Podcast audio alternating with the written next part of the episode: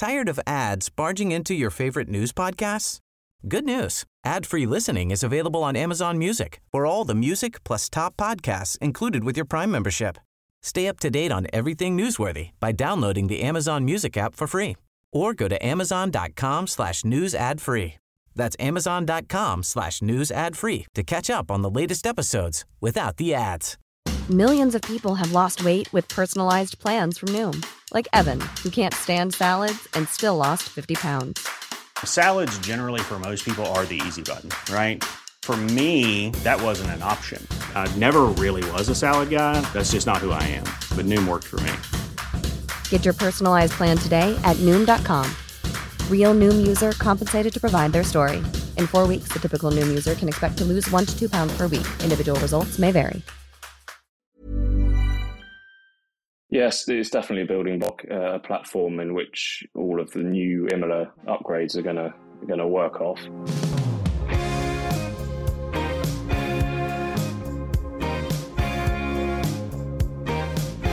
It was by no means the most exciting of races, but F1 was back in Baku after a four week break. Before we fly off to Miami, we're here to review the ins and outs of the weekend. From Hamilton's fantastic overtaking and George's scintillating sprint performance through to certain someone's temper tantrums. Join me, Balve Baines, on this episode of the Silver Arrows podcast as we discuss all the main talking points from the Azerbaijan Grand Prix.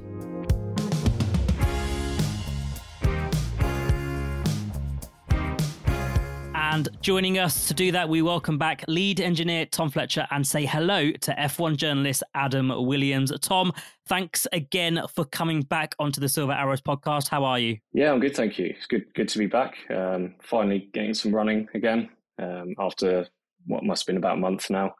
Uh, so yeah, all good. Yeah, five races in the next six weeks. We're all excited. And Adam, welcome to the Silver Arrows podcast. Thank you very much for having me. I mean, not the most entertaining race and weekend, but plenty of talking points. And I'm sure we'll get into them in a few moments' time. we definitely will. So let's get to business. Uh, Tom, let's go to you first. Not a great weekend, as Adam alluded to there for Mercedes overall, with Ferrari and Aston Martin both outscoring the Silver Arrow. So, broadly speaking, Tom, what do we think wasn't working for the W14 and the team? Well, firstly, Baku really is the perfect storm for Mercedes and their concept so far. You see, it's you're looking at 2.2 kilometers straight. We know they're down on, on straight line performance as they are. As well as that, they really struggle on in, in the slow speed corners. It's something that Baku is very famous for. Lots of 90 degree slow speed, stop start corners. Um, so yeah, really, it was always going to be about damage limitation. And to be honest with you, I think they did an okay job, all considered. I think it's really interesting how Mercedes and Ferrari they they've kind of got their the same car characteristics that they've had for a while. I, I think back to 2017 when Toto Wolff was referring to the diva, um, where, when Mercedes were struggling back then to to get the tires warmed up. Of course, uh, is different technical reasons, but certain tracks suit certain teams, and, and that has been the case for a while. We know that Silverstone, for example, is a track that Mercedes particularly enjoys, um, but Baku is definitely not one of those places.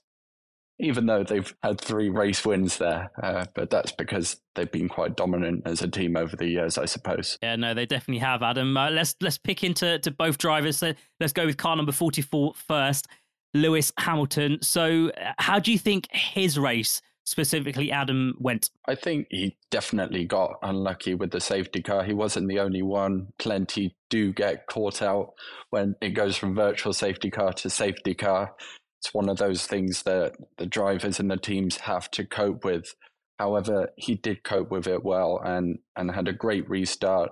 Uh, managed to take Stroll on and, and overtake Russell. And he was looking close to Carlos Sainz towards the end. Didn't quite make a fifth place, but fifth place, sixth place, that's not what he or Mercedes want right now. He'll be positive with the performance, but he'll still be frustrated underneath because he wants to be up front fighting those Red Bulls. Yeah, he wants that eighth world title. Tom, how do you think his race went? Hamilton had a really strong race, in my opinion. His experience really showed managing to keep on on the back of Sainz in the early laps. It was really impressive by overcooking his medium tyres. Uh, we began to see some graining, but he did handle it well. But unfortunately, yeah, he got unlucky with the safety car. Nyck de Vries causing that safety car, meaning that effectively he boxed a lap early when really he should have waited a lap and then rejoined during the safety car period. I think that that lack of downforce that you were talking about a few moments ago, Tom, and hopefully for Mercedes, those updates will help in Imola. That lack of downforce, that was what was meaning that Hamilton couldn't catch the Ferrari so that it was within about half a second at the beginning of that long straight in Baku. And that otherwise, it could have been that Hamilton was able to move on and, and maybe take it to Alonso for fourth because we knew he was he was stronger than Stroll by a long way in the Aston Martin. So you, you never know what might have been capable with that extra bit of downforce. I'm sure he will be hoping for plenty of that when it comes to Imola, but no drag we don't want too much more drag on that car. No. Otherwise, it'll be going back to, to the car of last year. Yeah, no, we definitely want that. Alonso said on radio that he could see some graining on Hamilton's tyre as well, which you mentioned, Tom, in your previous answer. So, Tom, let's go to you next with George's race in the main Grand Prix, in the main race. How do you think he? How do you think he fared? George's race initially started off well, getting past two cars um, on the first lap. However, then it started to go a little bit downhill compared to Hamilton after the safety car period and the, and the restart. Lewis getting past Hulkenberg and Ocon very quickly and cleanly, whereas George was very much too late on the brakes, outbraked himself into turn one, effectively letting Stroll through, which then allowed Lewis to latch onto the back of him um, and make pass down on the following lap down into turn one, down the inside without DRS assistance. Great driving from Hamilton. And then Hamilton was then able to pull away using his hard tyres more effectively and managing the deg as well. Is another thing that uh, Lewis was good at. Yeah, that experience of, of Lewis definitely showing. Uh, Adam, how do you think George's race uh, went for the main Grand Prix? I think George's race on Sunday was made on Friday afternoon uh, for for the qualifying, where it was just a fraction of a second. What was it? One or two hundredths of a second he missed out on Q3. I'm trying to think it is Q3, not SQ3 or whatever we were calling Saturday. Yeah, it was Q3. Uh, I, I'm getting confused with all these names, but yeah, he was so unlucky not to get into the top 10 shootout. I can't say top 10 shootout because then we'll get we'll get confused again. But you know what I mean, the final session which decided the top 10 for the starters on Sunday because Hamilton was 10th. He only just scraped through and then he managed to to pull out a stonking lap to go P5 and and Russell we know is quite capable of that.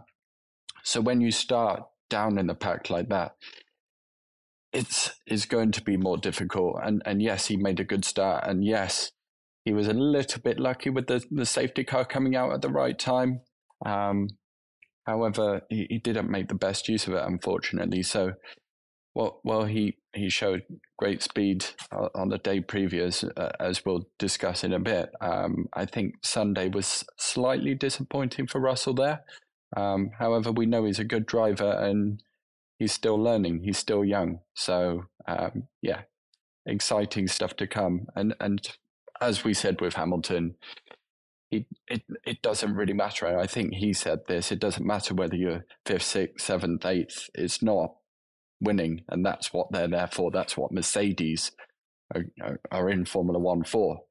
So yeah, yeah, they they want to win. Disappointed, really. Yeah, no, I, I completely agree, Adam. So what what do you think George could have done better in the race whilst it's happening uh, with those laps going on? The only glaring mistake was the, the safety car restart. He said it himself in, in language that I don't think I can use on this podcast. But um, yeah, um, other than that, it, it, it's just tire tires tire management maybe uh, he, he could have done that better but we know that lewis is really good at that i feel like lewis hamilton's really underrated of course we say checo perez is the tire whisperer but but we know that Lewis has worked really hard on on fostering that skill, uh, and And George can learn from that over time, as as Checo Perez did from Kamui Kobayashi, I believe, when they were in Sauber. I've really messed up in terms of going off topic with a team, but that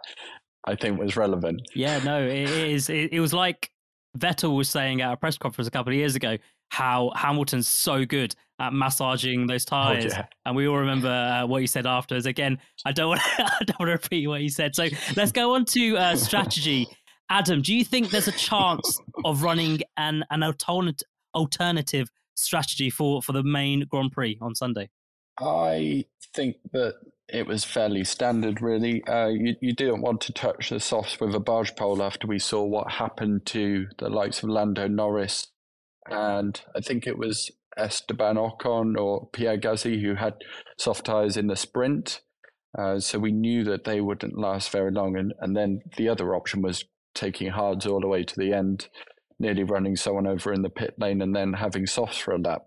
Um, so so yeah, it, it had to be uh, mediums to hard. So it made sense, especially as we know that red flags in uh, safety cars are, are, very much possible, and, and it struck again in, in, the streets of Baku. So yeah, maybe you could have, have run a, a hard tire as long as you wanted, which is what I presume Ocon was doing, hoping that a late safety car or red flag would come out, in which case you lose no time at all. But yeah, I, I think it was fairly shut and closed in terms of the case for, for what strategy you chose. Although I know that the other guest here is the numbers man, so I'll hand it over to you. Yeah, no, I totally agree. I think if if you're if you're a front runner, you you have to choose the mediums. Otherwise, you're just going to get eaten up on on the first lap. It kind of forces your hand with that decision anyway. Really, only one way to go. So, Adam, I, I read a stat that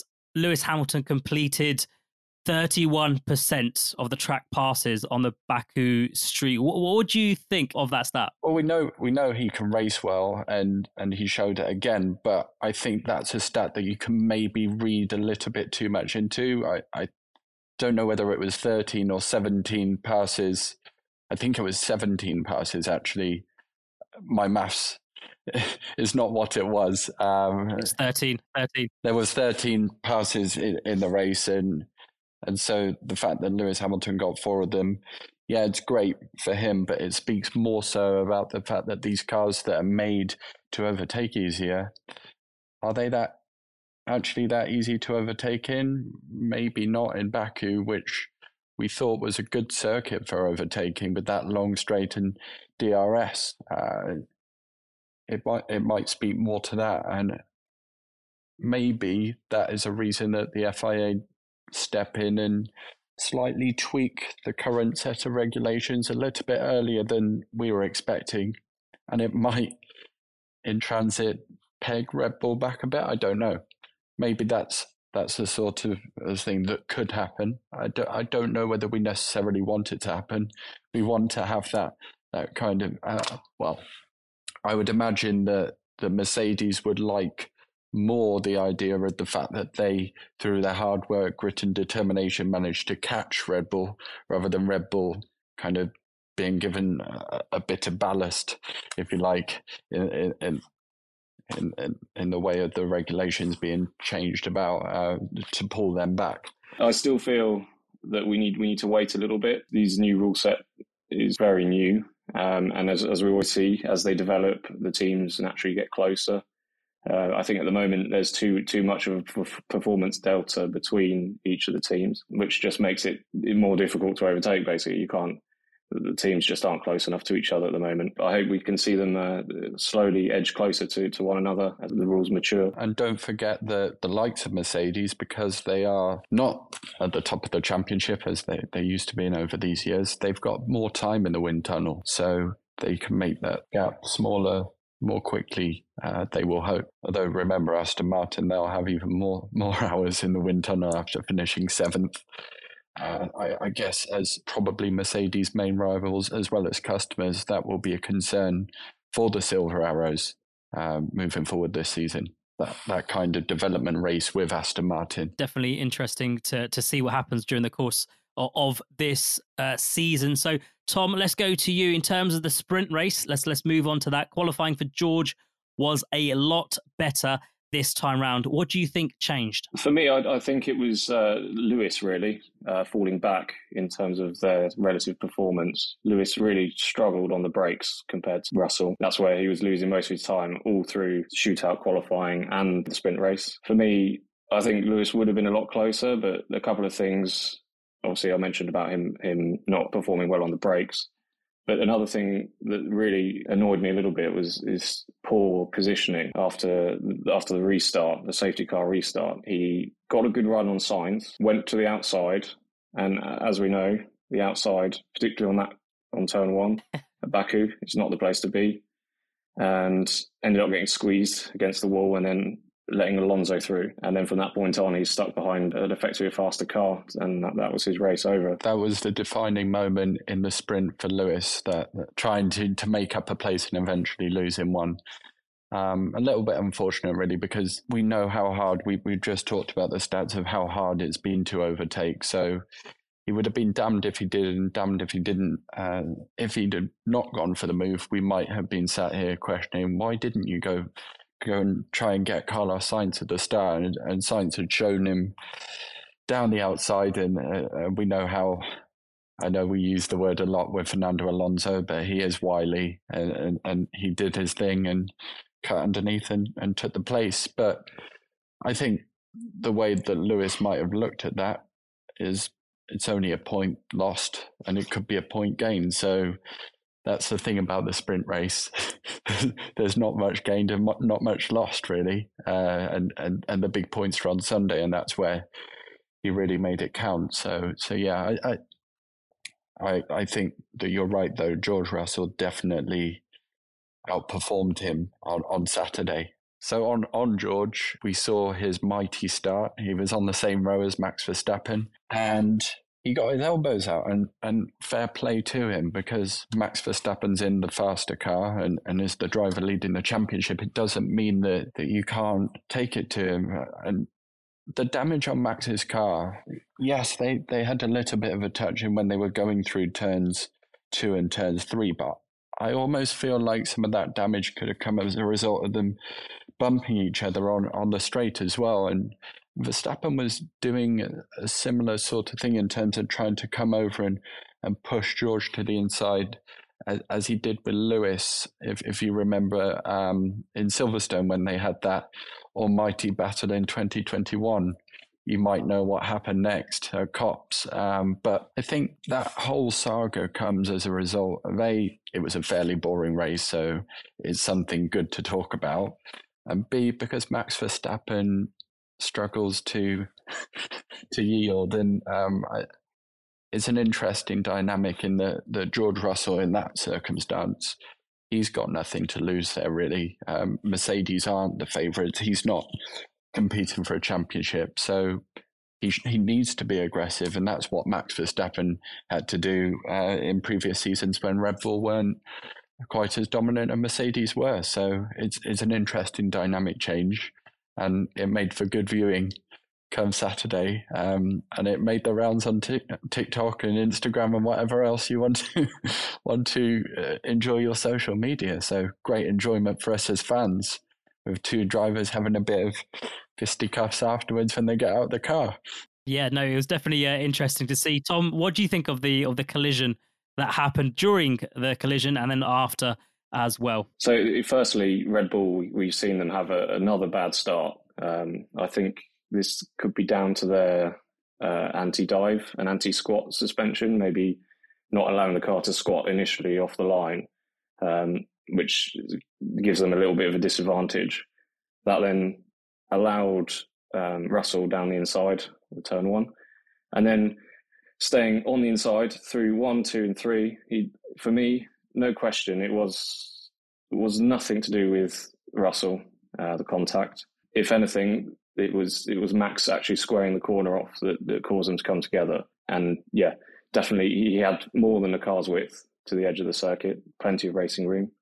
Um, and I think um, what we can learn from from his little emotional outburst was that he he's scared of uh, of Russell and potentially him bringing the fight to him um, in, in in the season to come. It was yeah, it was an interesting comment he made in in the presser afterwards um, in the FIA press conference when he said they they don't seem to be able to overtake me uh, without having a collision with me. Talking about both Mercedes drivers, you know, it's almost like that that kind of Mercedes are the enemy is in his mind as as he's going racing, and George was always going to understeer somewhat going into that corner. He he was going trying to go so tight to leave the room, but as we as we just said, Max Verstappen was the one doing the risky business by sticking it around the outside, and when he he could have just yielded and gone past to the next corner. And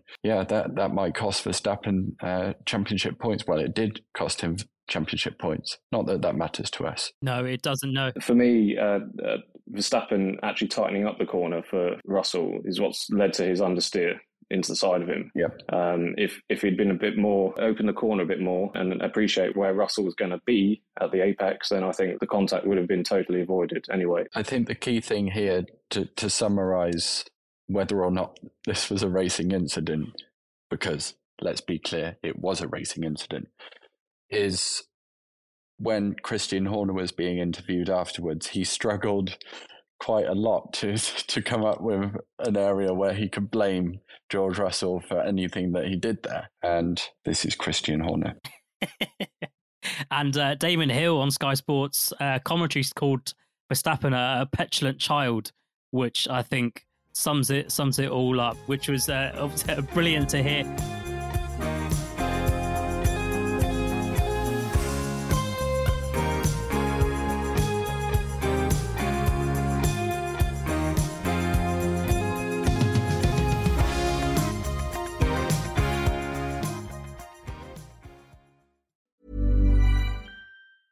Tired of ads barging into your favorite news podcasts?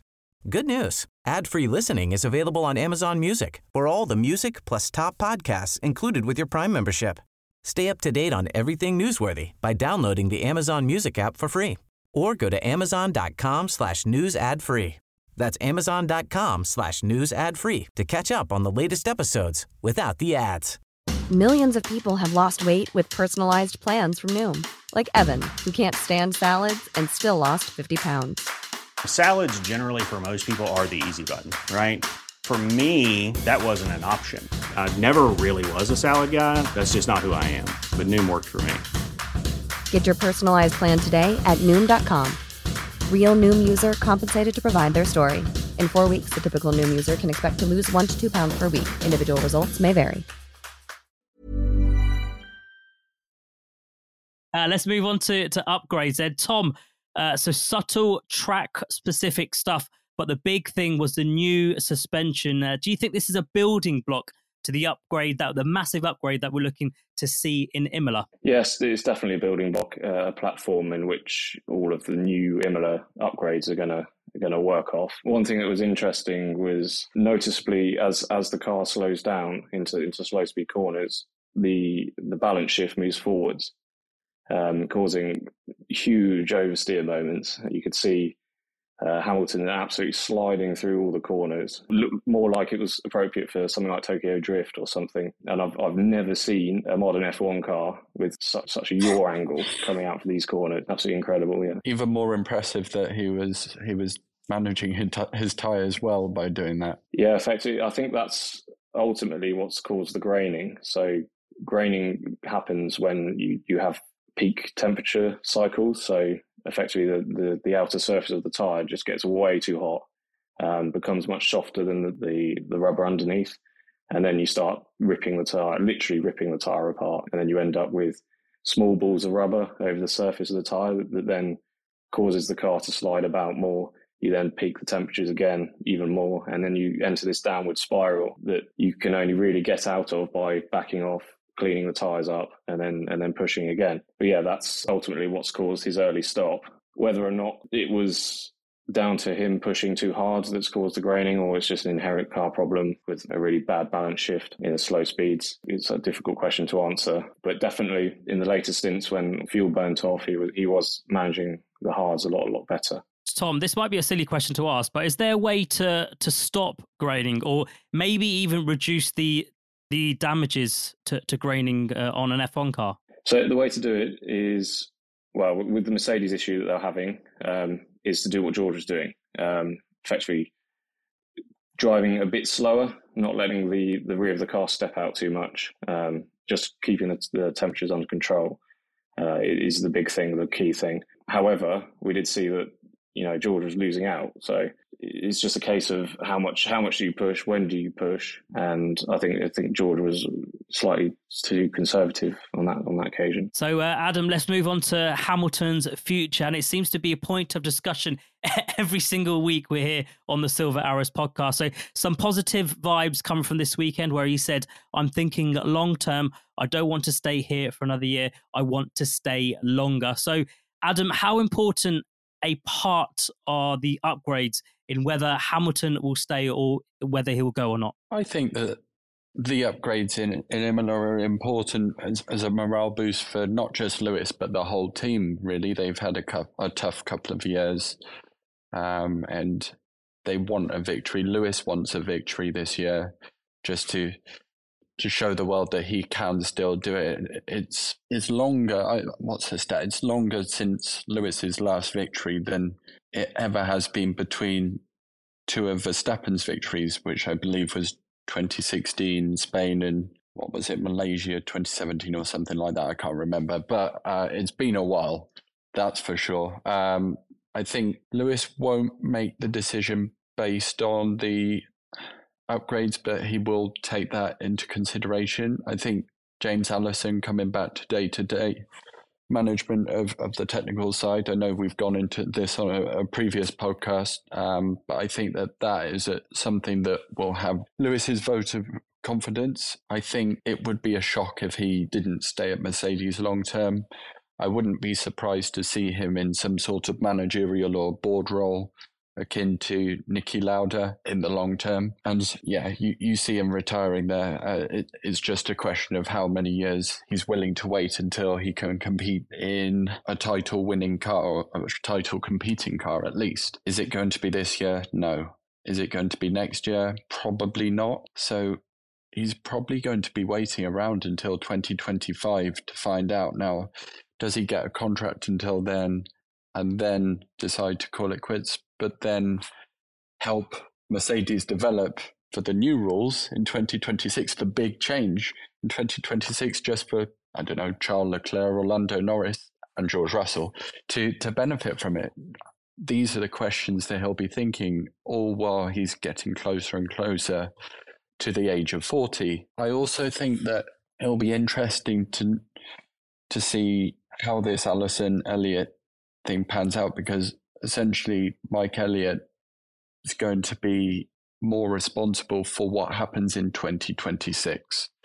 So after what happened in 2022, is Hamilton going to be confident that Mike Elliott can get it right for 2026 because I think that that, that might be a, an issue.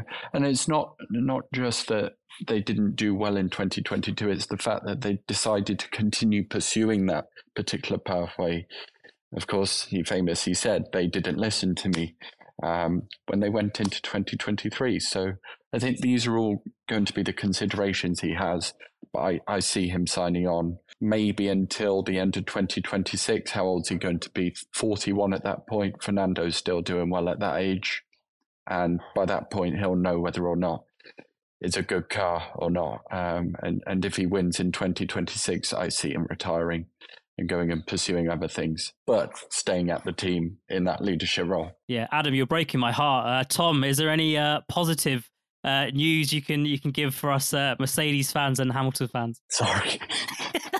I think uh, Mercedes are, are pushing in the right direction. I think Hamilton, you can see he's noticeably more cheerful. He knows what's coming. He knows he knows what to expect in Imola. I think, and and surprisingly, they, they've gone a, bit, a little bit quiet about it. Um, normally, they've got everything out, uh, their dirty laundry out, and they're they're talking about what what performance they're going to see and this, that, and the other.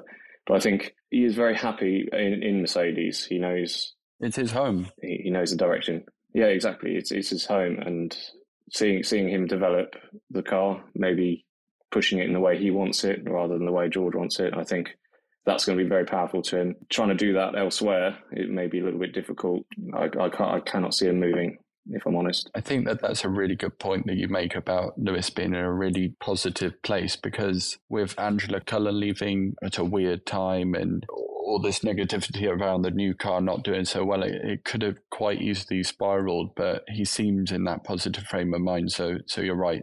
Maybe Imola will be another positive thing that, that, that, can keep him going in the right direction. And, and hopefully that the upgrades aren't disappointing enough for him to change his emotions.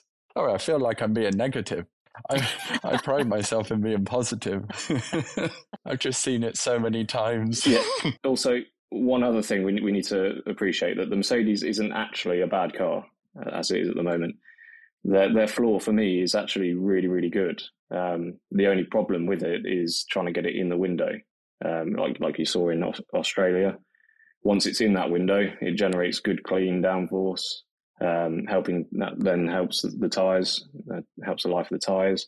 And I think Lewis Lewis knows that, and he he he knows everyone in the team. He knows he knows where they're pushing, um, and and what they need to do, and and also I think they he has faith now that they are listening to him. Now they're changing the concept I think I think yeah, he's in a good place. So we've spoken about the upgrades in Imola. Tom, what do you think we can expect on the W14? Well, what I'm hoping to see is a is a much more stable floor. So we're seeing a, a good, clean downforce um, produced by the floor over varying ride heights. This just means that the car's easier to set up. You're not running around with heave springs and and trying to get those the right heights where you need them, and that then helps over everything. Every all corner speed are then healed. So yeah, that's what I'm hoping for. Maybe a bit more efficient downforce generation, but again, that's linked to the floor and how the floor is working. In terms of side pods, I don't know whether we're going to see side pods on on on the car. I think that's a red herring. Really, it's uh, for me, it's all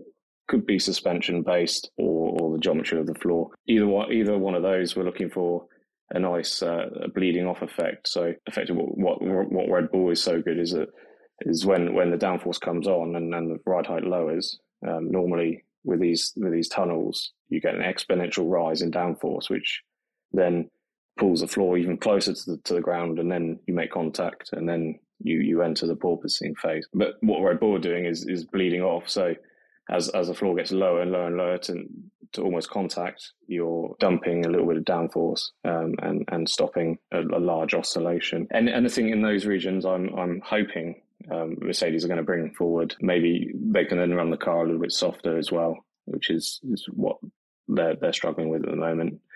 Running car softer brings you better mechanical grip, you can ride curves better, and then have a have a more stable car throughout the uh, the speed range. Yeah, so I by no means as, technically minded as you, Tom. So I couldn't possibly comment as much as that. But my understanding is that the the reason that Mercedes can have the side pods they've got is because of their cooling system um, being something similar to, to what space rockets use or something like that. And that's why they can have it full. So I wouldn't see any benefit in increasing the size of, of the cooling unless they need they need to do it for an aerodynamic reason in terms of weight and in terms of less drag, that that's surely a good thing to have less car to to kind of get through the air. Um, but in terms of what I see, uh, what I'm expected to see, I don't really know. I'm I'm just expected to see a quicker car with with a bit more downforce because Imola will require the, the downforce at those slow speed corners as as well as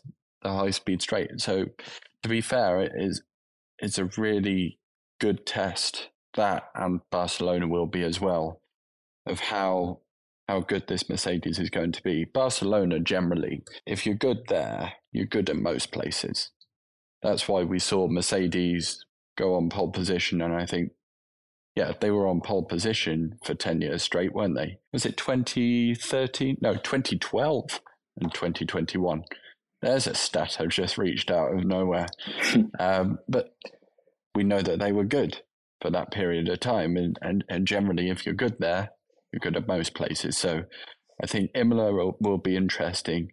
I think Catalonia will be critical. It would be good to see some um, so, some performance gains from the PU as well. I still yeah have a feeling that the Red Bull powertrain is slightly better dare I say, than Mercedes, just on the basis of this race, maybe. The Red Bull running noticeably bigger rear wing um, than, than all other cars, then was helping their, their DRS efficiency effect when, when obviously opening up a, a bigger rear wing will give you a, a larger speed increase than, than opening a smaller rear wing, for example. So yeah, if, if they could bring some more performance out of the PU, that's definitely going to help. Maybe introduction of some kind of side pod to help the air around the rear rear tires keep keep the outwash working uh, to reduce the drag um, that we're seeing. Any development in those regions is going to really help um, Mercedes, I think. You mentioned engines there. Of course, Aston Martin are, are, a customer of Mercedes, so we know that they're not doing too badly as a car. The, the difference is that they've got more downforce. They've also have they got the same suspension? I think they do days of, of Mercedes suspension. So Mercedes suspension can't be too bad either. I think that the the critical thing will be downforce and, and, the efficiency of that. But of course, yeah, you're right with the engine stuff, and, and things can always be better. And Mercedes will hope for better, not just better, the best, but that will come with time. Uh, Adam, Tom, thank you so much for joining us here on the Silver Arrows podcast. It's been uh, been an absolute pleasure. Yeah, thanks. Thanks for having us again. I really enjoyed it. Thank you. Yeah, thank you for inviting me into this this place of Mercedes talk, and I'm sure I'll be back at some point if you'll let me. The door's always open, Adam. The door's always open. Thank you. And that's about it for this week. A massive thank you to Tom and Adam for joining us, and thanks to you for listening. Do remember to follow us on Twitter at MercF1Pod and hit that follow button in your podcast app. If you're enjoying these episodes and feeling extra kind, drop us a review and share this episode with anybody that you think may enjoy it. We'll see you next week in Miami. Tired of ads barging into your favorite news podcasts? Good news. Ad-free listening is available on Amazon Music for all the music plus top podcasts included with your Prime membership. Stay up to date on everything newsworthy by downloading the Amazon Music app for free or go to amazon.com slash news ad free. That's amazon.com slash news ad free to catch up on the latest episodes without the ads.